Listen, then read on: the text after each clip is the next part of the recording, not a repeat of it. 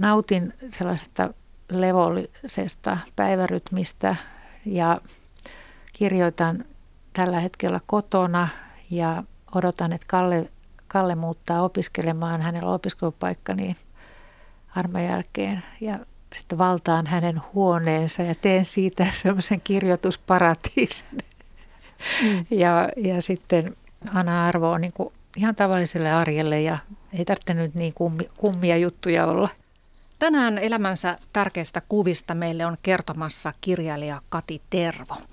Me tavataan nyt täällä Ylen studiossa Pasilassa ja tämä talo on sinulle menneisyydestäsi tuttu. Kyllä, tässä olen työskennellyt tässä viereisessä rakennuksessa 80-luvun lopun TV-arkiston tietopalvelussa informaatikkona. Oli muistaakseni kolme ja puoli vuotta ja työhän oli lähinnä tota, palvella toimittajia tietopalvelukysymyksissä, mutta pääasiassahan se yksikkö palveli silloin ainakin uutisia. Kyllä. Olet tosiaan nykyään päätoiminen kirjailija, mutta olet tehnyt elämäsi aikana hyvin monenlaisia töitä. Mennään niihin sitten vähän myöhemmin, mutta aloitetaan näiden kuvien katselu ja mennään ensimmäiseen valokuvaan. Olet Kati Tervo syntynyt vuonna 1954 Helsingissä ja tämä eka kuva on sun varhaislapsuudesta. Sä tässä noin yksivuotias. Kuva on otettu kesämökillänne Tervalammella Hyvinkään lähellä vuonna 1955. Ja tässä sä oot aika tämmöinen niin reippaan näköinen, että sulla on pelkästään housut jalassa ja, ja näyttää vähän repalaisilta, että oot ilmeisesti koulunut jossakin. Joo, mä, mä niin kuljin toisten vanhoissa vaatteissa. Se oli sitä aikaa, pula, mm. pula-aikaa oli vielä lähellä ja tota, tota, tota, paitsi että mä oon selvästi isompi vauva ollut kuin minun sisarukseni, koska tuota, silloin, silloin kun he ovat syntyneet, niin he, äiti ei ole ilmeisesti saanut tarpeeksi ruokaa, että mä oon jo aika pulska tyttö ollut, kun synnyin. Mutta tosiaan tämä kuva oli niin kuin ihana löytää pitkästä aikaa. Että mun isäni oli kovin ahkerakin valokuvaaja ja perhe joutui sitten, sitten erinäisissä tilanteissa poseeraamaan, mutta tässä mun mielestä aika luonnollinen kuva, että mä oon täydessä touhussa ollut, että sormetkin on ihan mullassa ja, mullassa ja tota, toi paikka oli aivan ihana. Me vietettiin siellä kolme kuukautta aina, että silloin kun sisko ja veljen koulu loppui, niin auto pakattiin ja perhe muutti mökille Helsingistä ja isä kävi sitten täältä mökiltä käsin töissä. Että ne on niitä mun lapsuuden kulta, kultaisia päiviä ja, ja kaikki suhde luonto ja noin, niin mun mielestä juontaa kyllä juurensa tästä paikasta.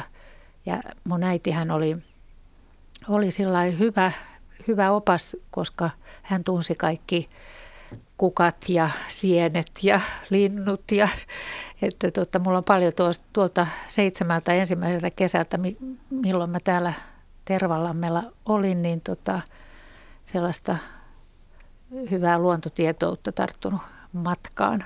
Toi oli varmaan semmoista huoletonta aikaa, noin ensimmäiset vuodet kuitenkin, että, että kaupungissahan me sitten elettiin aika erilaisessa ympäristössä sikäli, että meidän koko isänpuoleinen suku asui samassa rapussa. Iso vanhemmat asu samassa kerroksessa naapuriasunnossa. Alapuolella asui täti perheineen ja siitä alemmas asu mun setä perheineen ja, ja perheetön tätini. Että se, se oli hyvin tämmöistä sukukeskeistä, mutta sitten kun me oltiin tuolla mökillä, niin sit se oli niin kuin meidän juttu. Että, ja äiti sai toteuttaa, sitten hän oli enemmän maaseudulta kotoisin, niin sitten sitä omaa, omaa niin kuin osaamistaan ja oli mansikkamaat ja kasvimaat ja näin. Mm. No, minkälaisia ihmisiä äitisi ja isäsi olivat? He ovat, voi sanoa, niin kuin koulutettuja molemmat. Äiti eli lapsuuden, lapsuutensa käytännössä tuolla Elisen vaarassa ja pääsi sieltä ylioppilaaksi 17-vuotiaana ja tuli Helsinkiin opiskelemaan agronomiksi ja, ja tota, sitten alkoikin talvisota. Että äidillä niin kuin leikaten loppu opinnot siihen. Ja tota, äiti oli kotiäiti sitten sodan jälkeen, oli kolme lasta ja mutta opiskeli opiskelunsa loppuun. Ja jotain pieniä hanttihommia teki, niin kuin siihen aikaan, kun mä oon ollut tämmöinen vääky, niin äiti kävi kuulemma yliopistolla syöttämässä rottia. Siellä oli koe eläiminä rottia ja jonkun piti käydä ne viikonloppuisinkin syöttämässä. Ja tota, näin. Ja isä oli taas sitten Tampereella syntynyt, mutta Helsingissä sitten koulut käynyt ja ja tota, isä asui muun muassa Suomenlinnassa. Hänen isänsä oli siellä pappina, Suomenlinnan kirkon pappina ja isoisä oli siis jääkäri ja perusti tämän koulun, missä me asuimme Etelä-Helsingissä. Että isoisä oli hyvin autoritäärinen ja minun isäni oli hänen poikansa, että enpä kadehti isäni näin jälkikäteen, että oli varmaan aika tiukka, tiukka tilanne kasvaa siinä esikoisena. Ja isä opiskeli historiaa. Ennen sotaa jo oli aloittanut historiaopinnot Helsingin yliopistossa ja valmistuki sitten sotien jälkeen historian maisteriksi. Ja so, sodassa oli mulla on semmoinen käsitys, että hän oli talvisodan aikaa, hän ehti käydä armeijan ja sitten hän toimi tämmöisenä autonkuljettajana jossain toimistotehtävissä talvisodan aikana. Sitten hän oli, oli sitten mukana ö, Saksassa vapaaehtoisten suomalaisten kanssa SS-pataljoonassa pari vuotta. Ja nämä asiat tosiaan ei mitenkään meidän siinä kotipiirissä oikeastaan tullut tietoon sillä lailla, vaan mulle valkeni vasta oppikouluhistorian tunnilla niin kuin meni niin kuin palaset paikalleen. Mm. Että tajusin, että missä, missä kuvioissa isä on ollut. Ja tuota, niin isäsi, äitihän oli saksalainen. Äit, iso äiti oli saksalainen, joo, ja iso isä silloin, kun olivat tota, Heillä on hyvin romanttinen tarina. Isoisä lähti Tampereelta opiskelemaan lukiopoikana Saksaa Saksaan ja asui isoäidin perheessä. Hän oli silloin, luki, olisiko ollut joku 6-17-vuotias ja isoäiti vähän nuorempi ja he niin kuin rakastuivat toisiinsa ja sitten tota, kun oli sitten kihlajaismatka, kun isoisä oli valmistunut ensin ylioppilaaksi sitten päässyt teologiseen tiedekuntaan, niin lähti kihlejäsmatkalle vuonna 14 kesäkuussa ja sitten syttyikin ensimmäinen maailmansota.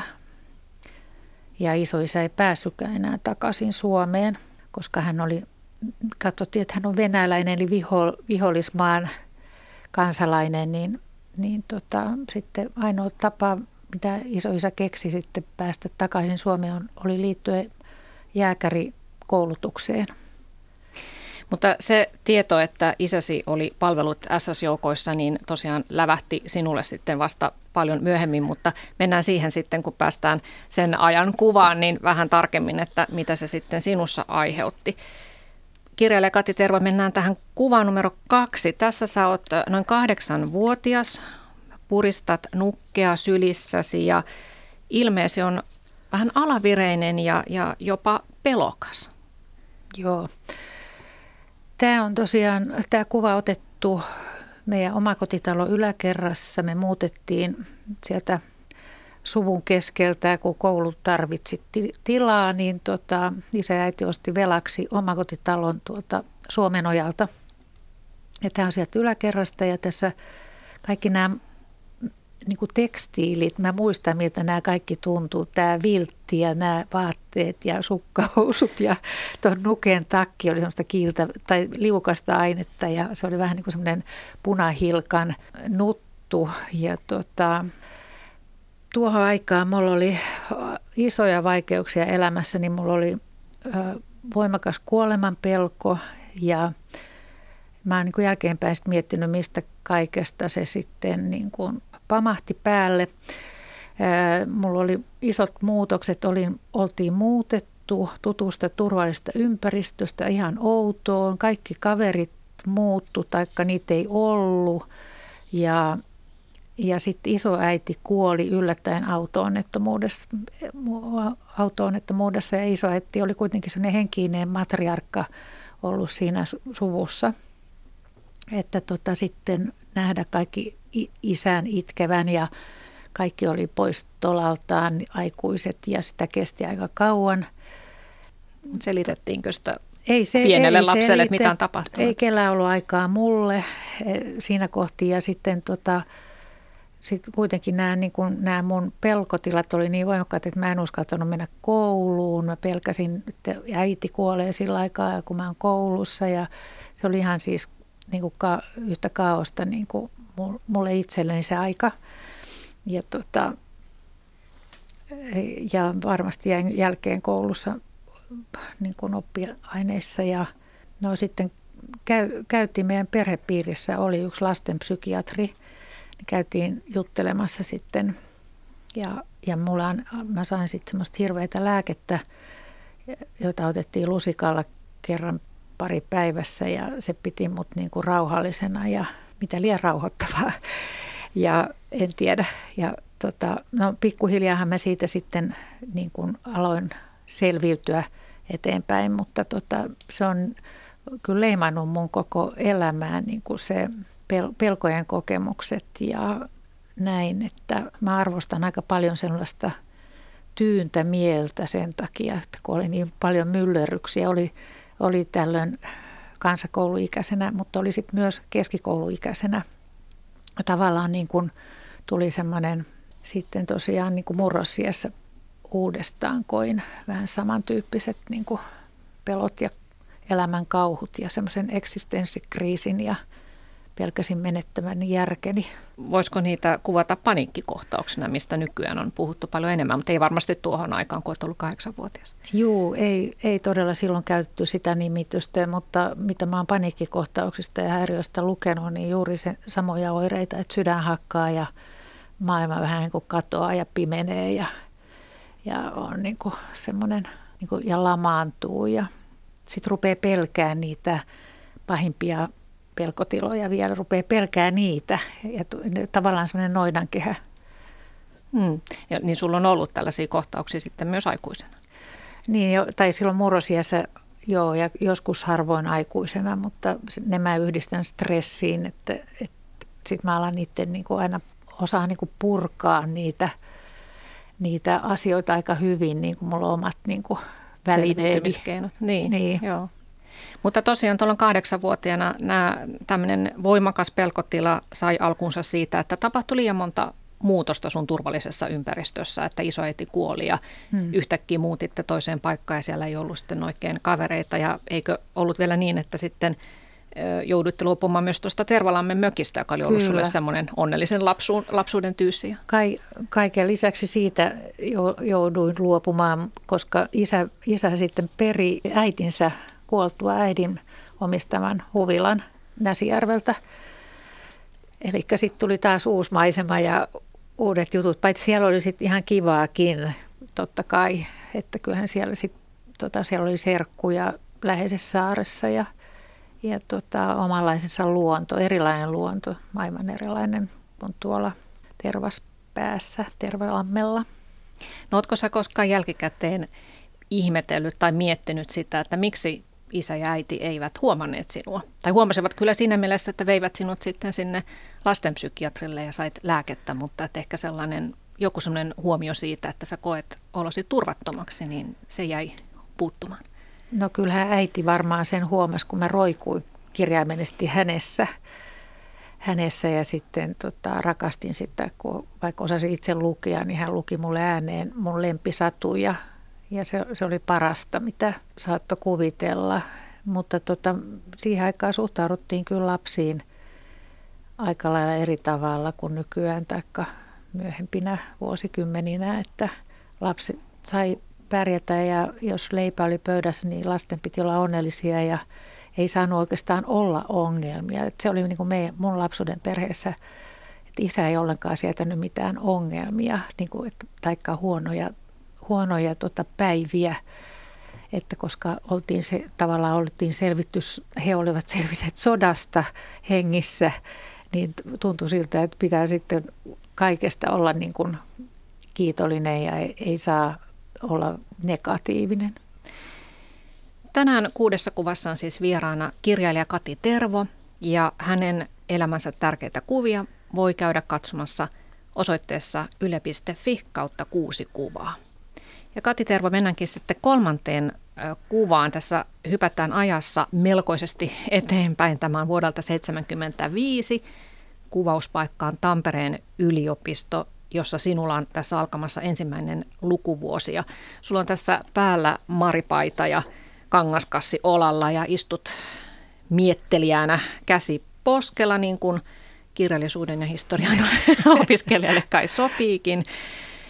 Kuinka merkittävä vaihe tässä oli sulle kyseessä yliopisto No aivan valtavan merkittävä. Siis mullahan oli tota, koulu mennyt kaikin tavoin pieleen näiden mun erilaisten vaiheiden takia, ra, rajun murrosian ja näiden sanotaan nyt mielenterveyshäiriöidenkin takia. Ja sitten niin kun mulla oli vaikea keskittyä koulunkäyntiin ja mä sain keskikoulusta, sain sen selvitetty, jäin kerran luokalle, sain sen koulun kuitenkin selvitettyä, mutta todistus oli sellainen ala-arvoinen, että mä en sillä paperilla niin kuin tehnyt yhtään mitään, että mua kiinnosti kovasti siis kuvataiteet erityisesti, mutta myös runoja kirjoitin jo tuosta päälle kymmenvuotiaasta ja haaveilin aika lailla kuvataiteilijan ammatista tai sitten taidekäsityöläisen ammatista.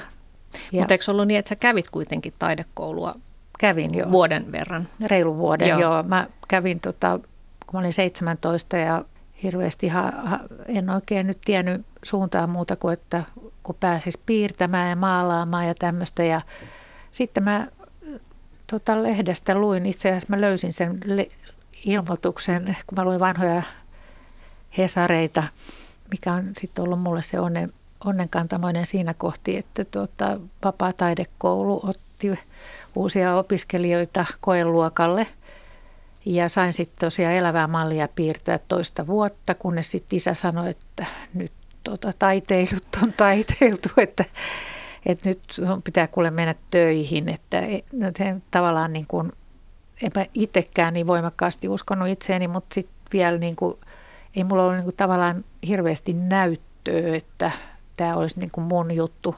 Ja tota, sit mulla ei ollut yhtään sellaista aikuista, joka olisi niin kuin tsempannut, niin tota, mulla alkoi menee vähän usko itseeni, vaikka mä opinkin siellä, mutta tota, jotenkin mä sitten ajattelin näin kauhean dramaattisesti, että Suomi ei tarvitse keskinkertaisuus. ja tota, niin. me hakeuduin sitten töihin ja mä yritin olin ensin Arabian tehtailla, joka sopi niin kuin siihen ajan henkeen, että mennään niin kuin kunnon duuniin.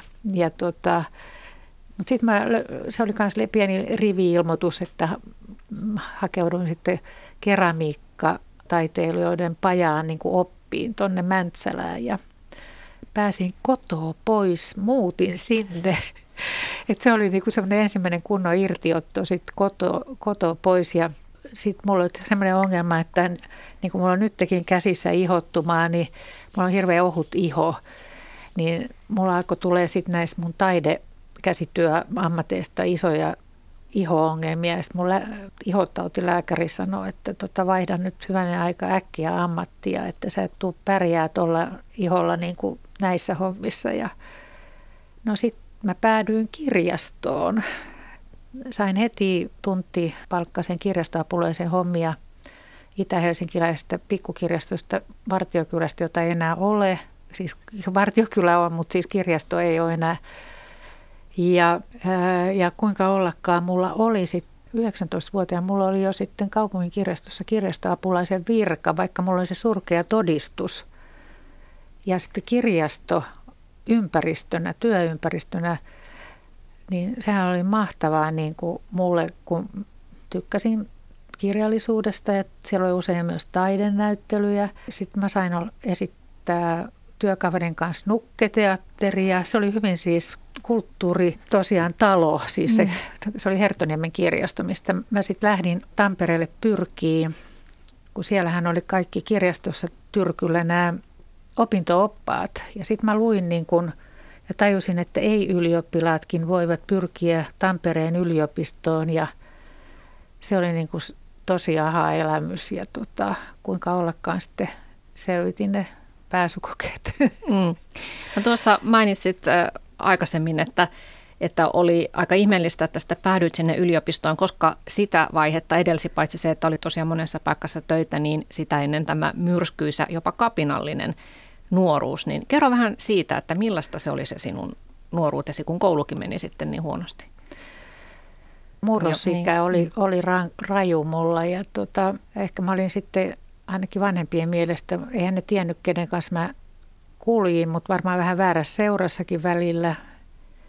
Silloin tuli vuonna 68 tuli Tapiola. Mä siis kävin keskikoulua Tapiolan vieressä Hakalehdon koulussa ja tota, tuli huumeet, tuli hippiliike, tuli vallankumous, niin kuin mun äiti muisteli Tapiolan vuosi, että silloin kun Tapiolassa tehtiin vallankumousta, että siinä oli kaikki, kaikki tämmöiset ajan elementit oli niin kuin mulla niin kuin elinpiirissä. Tulivatko ne myös sinun oman elämäsi? No kyllä mä kokeilin pilveä ja se ei tehnyt mun psyykkeelle yhtään hyvää. Siis mä en käyttänyt, vaan nimenomaan kokeilin, koska mä, mä säikähdin kovastikin vai, pilven vaikutusta mun, mun mieleen. Ja, mutta sitten mun kavereissa oli sellaisia, jotka sitten isomminkin alkoivat käyttää ja, ja kulkeutuivat Kööpenhaminaan, Kristianiaan ja heitä tuotiin konsulikyydillä sieltä pois ja sitten oli bileet, jos niitä joku järjesti, niin ne oli kyllä aika hurjia. Huhhuh, joo.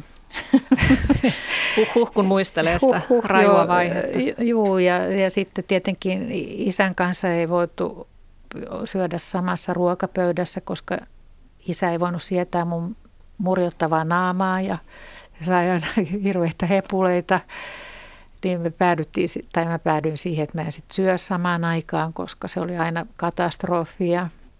No kerro vähän tästä sun ja isän suhteesta, että mitä siinä tapahtui siinä vaiheessa, kun sait tosiaan selville isän nuoruuden SS-vaiheen. No mä olin kauhean vihainen sitten, kun mä tulin kotiin, kun mä olin historian tunnilla. Mulla oli jotenkin loksahtanut pai- palat paikalle, että miksi, miksi mulle ei ole kerrottu ja, ja miten tämmöistä kamalaa maailmassa on voinut tapahtua ja isäkin on siellä ollut ja mä olin oikeasti hyvin, hyvin järkyttynyt siis, mä olin jo järkyttynyt siitä koko, koko siis toisesta maailmansodasta ja tota, juutalaisvainoista ja kaikesta, mitä mä olin sen yhden historian tunnin aikana niin kuin hahmottanut eteeni. Ja tota, äiti, äiti oli aika avuton sitten, ei hän niin kuin oikein kun näistä asioista ei ollut tapana lasten kanssa puhua. No mähän rupesin sitten oikein niin kuin murjottaa isälle, kun mä tajusin jotenkin, että tästä asioista nyt ei kuitenkaan voi puhua, mutta tämmöistä on ollut. Ja tavallaan se, ne semmoiset syvälliset hyvät keskustelut, oikeastaan ne jäi kokonaan käymättä. Semmoinen vihanpito isään, isää kohtaan niin jatkuu varmaan kymmenen vuotta – kunnes mä sitten tajusin, että meidän isä on oikeastaan aika pieni tekijä maailman historiassa. ja, ja sitten isä, isä sanoi myös mulle sitten myöhemmin, kun mä olin ehkä, ehkä jo olin siellä Tampereella opiskelemassa, kun nähtiin harvemmin, että, että tuota, kun mä olin kotona käymässä, että, että hän ei tappanut ketään niin kuin henkilökohtaisesti, hän ei niin kuin ole tappanut ketään missään tilanteessa. Ja mä uskon mun isä, kun ei, se, ei sillä olisi ollut mitään tarvetta edes sanoa. Ja sitten hän sanoi siihen samaan, että että hänkin kannattaa YYA-sopimusta. Eli tota, hän elää ihan tätä, tätä aikaa. Ja, ja, tota, ja sit mun isä oli loppujen lopuksi sitten, kun hän oli semmoinen seurallinen ihminen parhaimmillaan, pidettykin, kun kylässä käytiin tai muuta, kertoi juttuja ja vitsejä ja, ja oli semmoinen hauska mies. Mä en ollenkaan niin kuin mun isää yhdistän minkään juutalaisvihaan missään vaiheessa, mutta sitten kun mä katson mun isän, isän äidin, eli saksalaisen isoäidin perhepotretteja, niin mun mielestä he voisivat olla juutalaisia. He ovat niin tummia ja, tummia ja piirteiltään voisivat olla, että mun isän yksi setä, hän katosi Hitler, Hitlerin aikana, siis kun hän oli laitokshoidossa, niin kun siellä oli vuonna 1942 alkoi sellaiset lahtaukset, niin kuin puhdistettiin psyykkisesti sairaat ja vammaiset laitoksista, niin mun isä, isän yksi edistä oli yksi heistä. Koetko kuitenkin niin, että ehdit tehdä jonkinnäköisen rauhan tämän asian kanssa isäsi kanssa? Kyllähän mä nyt tosiaan jonkunlaisen rauhan, että me oltiin ihan aika norma- normaaleissa väleissä sitten viimeiset vuosikymmenet, mitä hän eli. Mä ehkä enemmän niin ajattelen nytkin niin tällä hetkellä isästä, että hänen niin kuin luonteellaan ja persoonallaan, niin, niin tota, se on ollut tosi kova paikka se sotakokemus. Mm. Että kun hän vieraili, kun oli tiiviit suhteet ennen sotia, niin Saksaan. Saksassa kävi paljon sukulaisissa ja vaihto ja muuta, että sitä tietyn tyyppistä propagandaa tuli ihan ilman suoraan niin kuin hänelle. Hänellä oli yksi oikein hyvä kaveri siellä 30-luvulla, joka meni Hitlerjugendtiin ja muuta. Että, että tota, ja sitten kun tämä äiti oli saksalainen ja isällä oli jääkäritausta, niin tota, tietyllä tavalla ymmärrän. Kyllähän se niin kuin, että mä, mulla on aika paljon ystävä, ystäviä, jotka on edelleen mun ystäviä, joiden isät oli sen verran nuorempia, että he ei niin kuin joutunut sotaan. Niin mun mielestä heidän kotonaan ihan erityyppinen ilmapiiri kuin sitten taas sellaisten, joiden isät oli sodan käymiä, läpikäymiä. Kyllä se sota oli missä roolissa tahansa siellä ollut, niin on aika, aika läpitunkeva ja ei siitä, siitä varmaan koskaan ihan täysin toivu. No tosiaan, jos vielä tästä kolmoskuvasta, kun olet tässä Tampereen yliopistossa, niin, niin kaikkien näiden kapinavaiheiden jälkeen, niin mitä ajattelet, että millainen hetki se oli paitsi sinulle, niin myös vanhemmillesi, että tämä nuori kapinallinen sitten valmistui sieltä yliopistosta filosofian kandidaatiksi?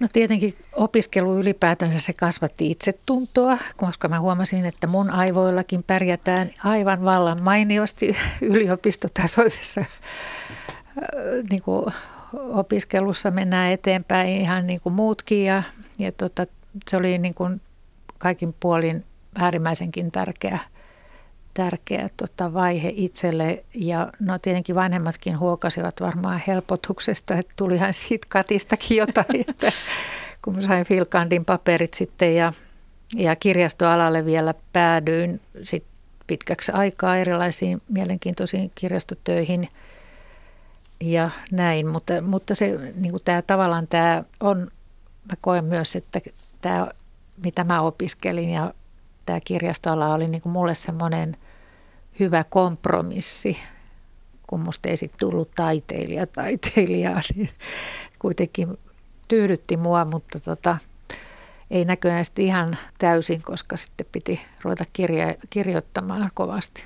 Eli susta tulikin taiteilija. niin tavallaan mutkan kautta sitten jo tarpeeksi kypsy. Et ylipäätänsä mun elämähän on mennyt sillä että hiljaa hyvä tulee, että mä oon semmoista hitaasti kypsyvää sorttia. Mm.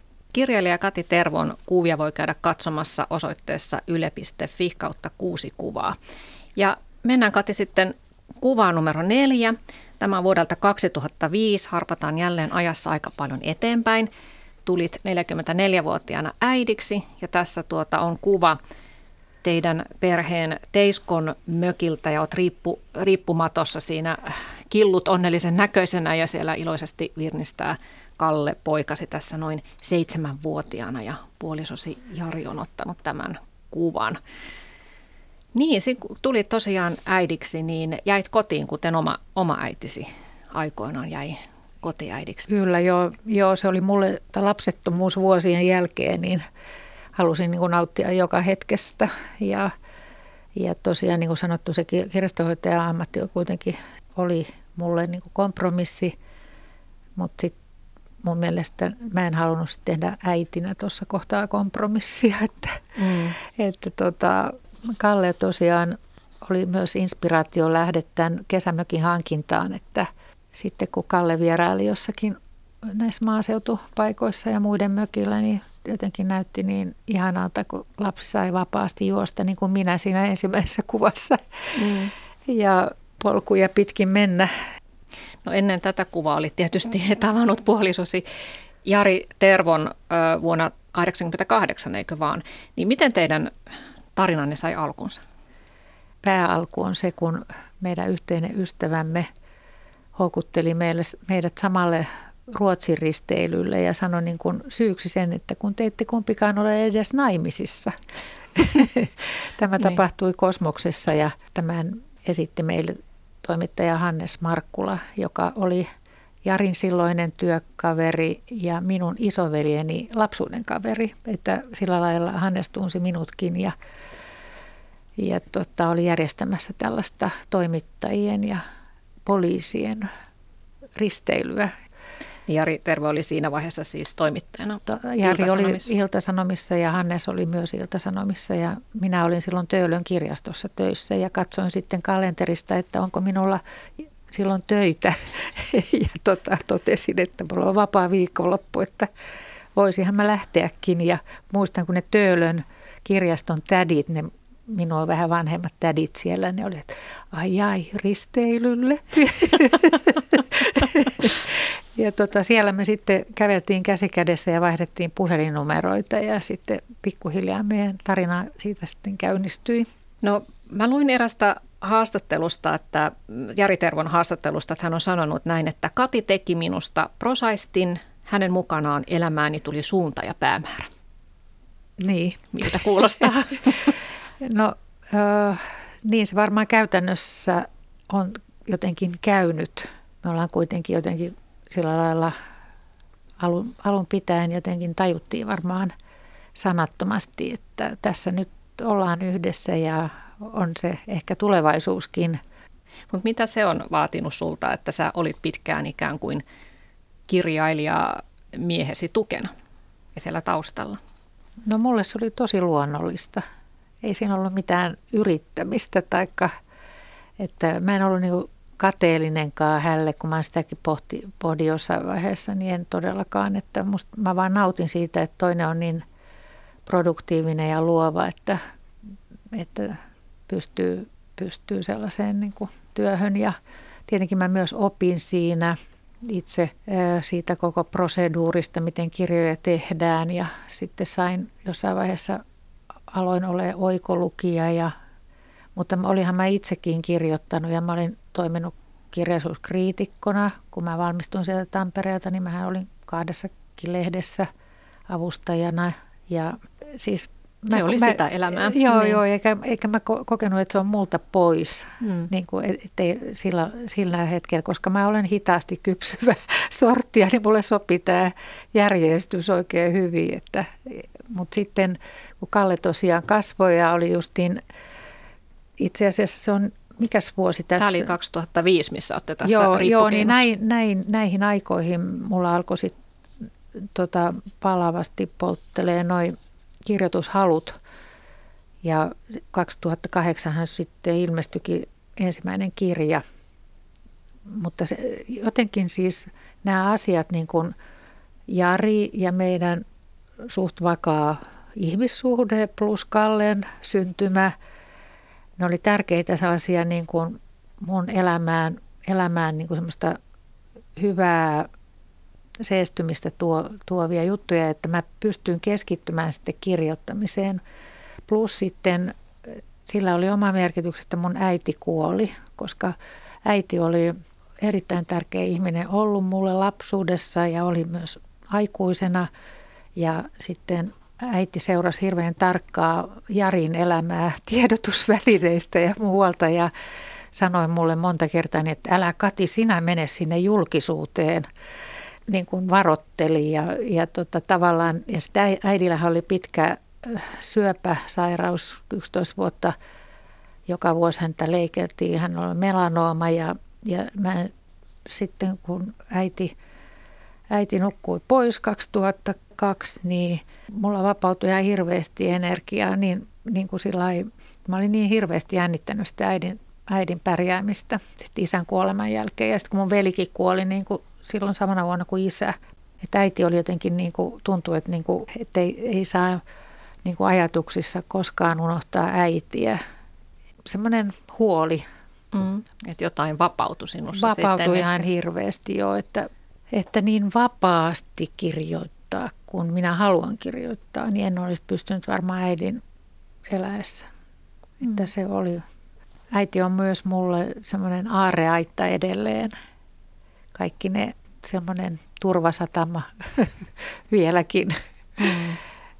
No tosiaan sitten vuonna 2008, kun olit 53-vuotias, niin ilmestyi tämä sun ensimmäinen romaani, kesäpäiväkirja, joka kertoi lapsuuden perheestäsi, niin millainen se hetki oli, kun sä sait ensimmäistä kertaa sen painetun kirjan käsisi?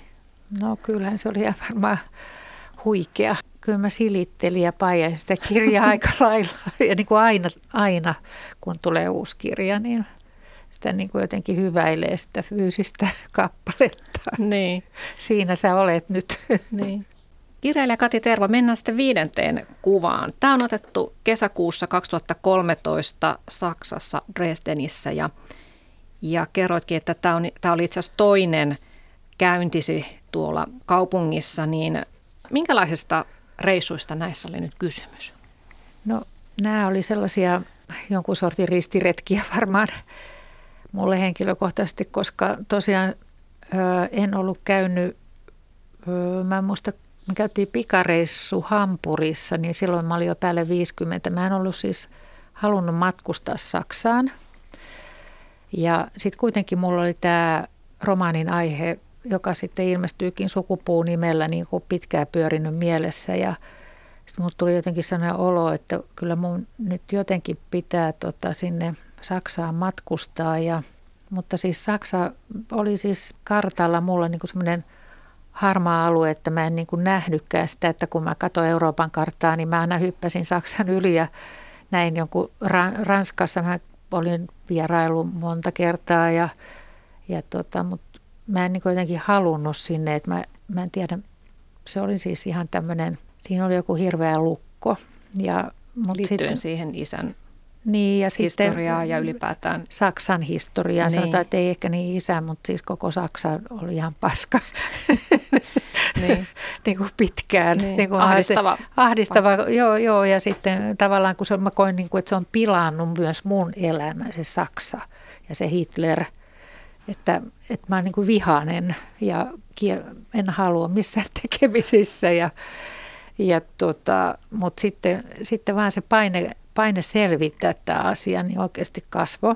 Ja mä halusin tämmöisen suku, saksalais suomalaisen sukutarinan kirjoittaa, joka ei ole siis suoraan mun ö, suvun tarina, tämä sukupuu, vaan se on, siinä on hipaisukohtia mun suvun tarinasta.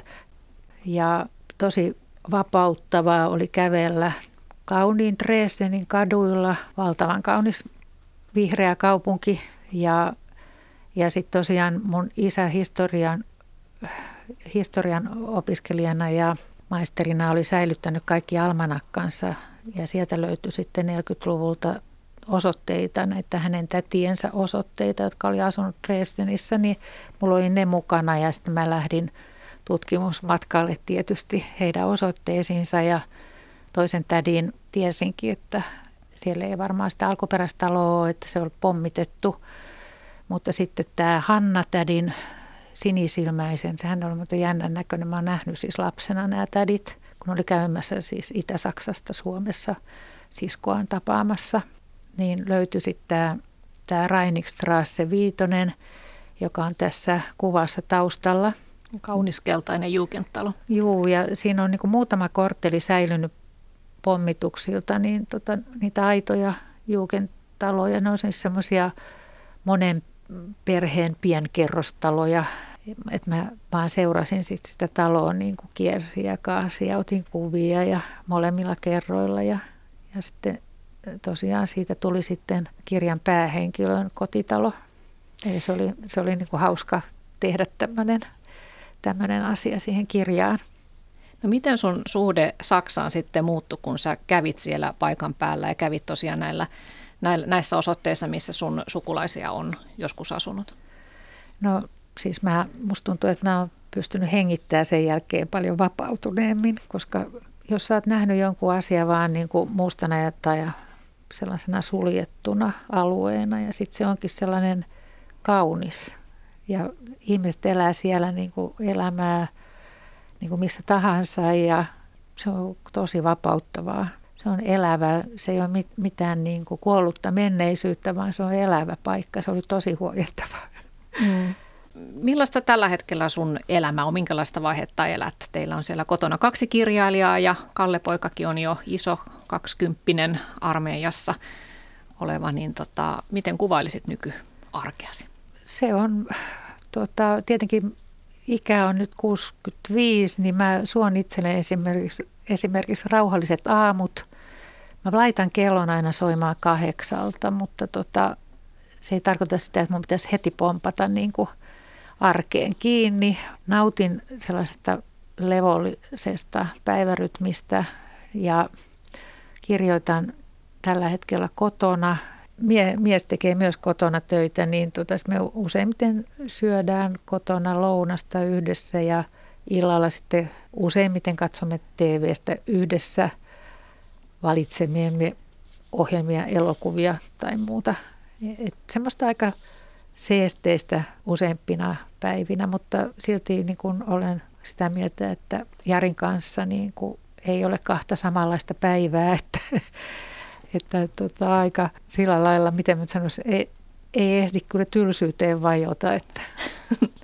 niin ja sanoitkin tuossa aikaisemmin, että sen myrskyisän nuoruutesi ja ehkä lapsuutesikin vaikeuksien jälkeen, niin nautit siitä, että on seesteistä ja tasapainosta. Kyllä, ehdottomasti jo. Anna arvo on niin kuin ihan tavalliselle arjelle ja ei tarvitse nyt niin kummi, kummia juttuja olla. Mm. Olemme Kati Terva käyneet tässä läpi viisi tärkeää valokuvaa elämästäsi. Ja se kuudes kuva on sellainen kuva, joka on vielä ottamatta, niin millaisen kuvan haluaisit nähdä vielä itsestäsi ja elämästäsi? Mä tota, kun mä tykkään siitä tavallisesta niin paljon, niin mä näen semmoisen kuvan, jonka meidän Kalle on ottanut muutaman vuoden ehkä päässä tapahtuisi tämä kuvan ottaminen ja me ollaan siinä mun miehen kanssa meidän keittiöpöydän ääressä. Pöydässä on lämmin kotimaista omenoista tehty piirakka, joka, joka tota, tuoksuu kanelilla ja sitten mun miehen sylissä istuu koira. Me katsomme kameraan päin Jarin kanssa. Koira katsoo omenapiirakkaa ja sitten siinä pöydällä on uusi kirja, joka, jonka takia minä olen sen piirakan leiponut. Minä juhlistan uutta kirjaa sillä herkkuhetkellä. Ja onko tämä koira siis jo olemassa? Ei, ei kun se on itse asiassa voi olla tämän vuoden asia. Ei, ei ole vielä niin kuin, tota, varmuutta syntymästä, tai, mutta aiheesta on niin paljon puhuttu, että saattaa olla tottakin. Se pyörii niin paljon mun mielessä tämä koira-asia, että pakko oli laittaa koira jo kuvaan.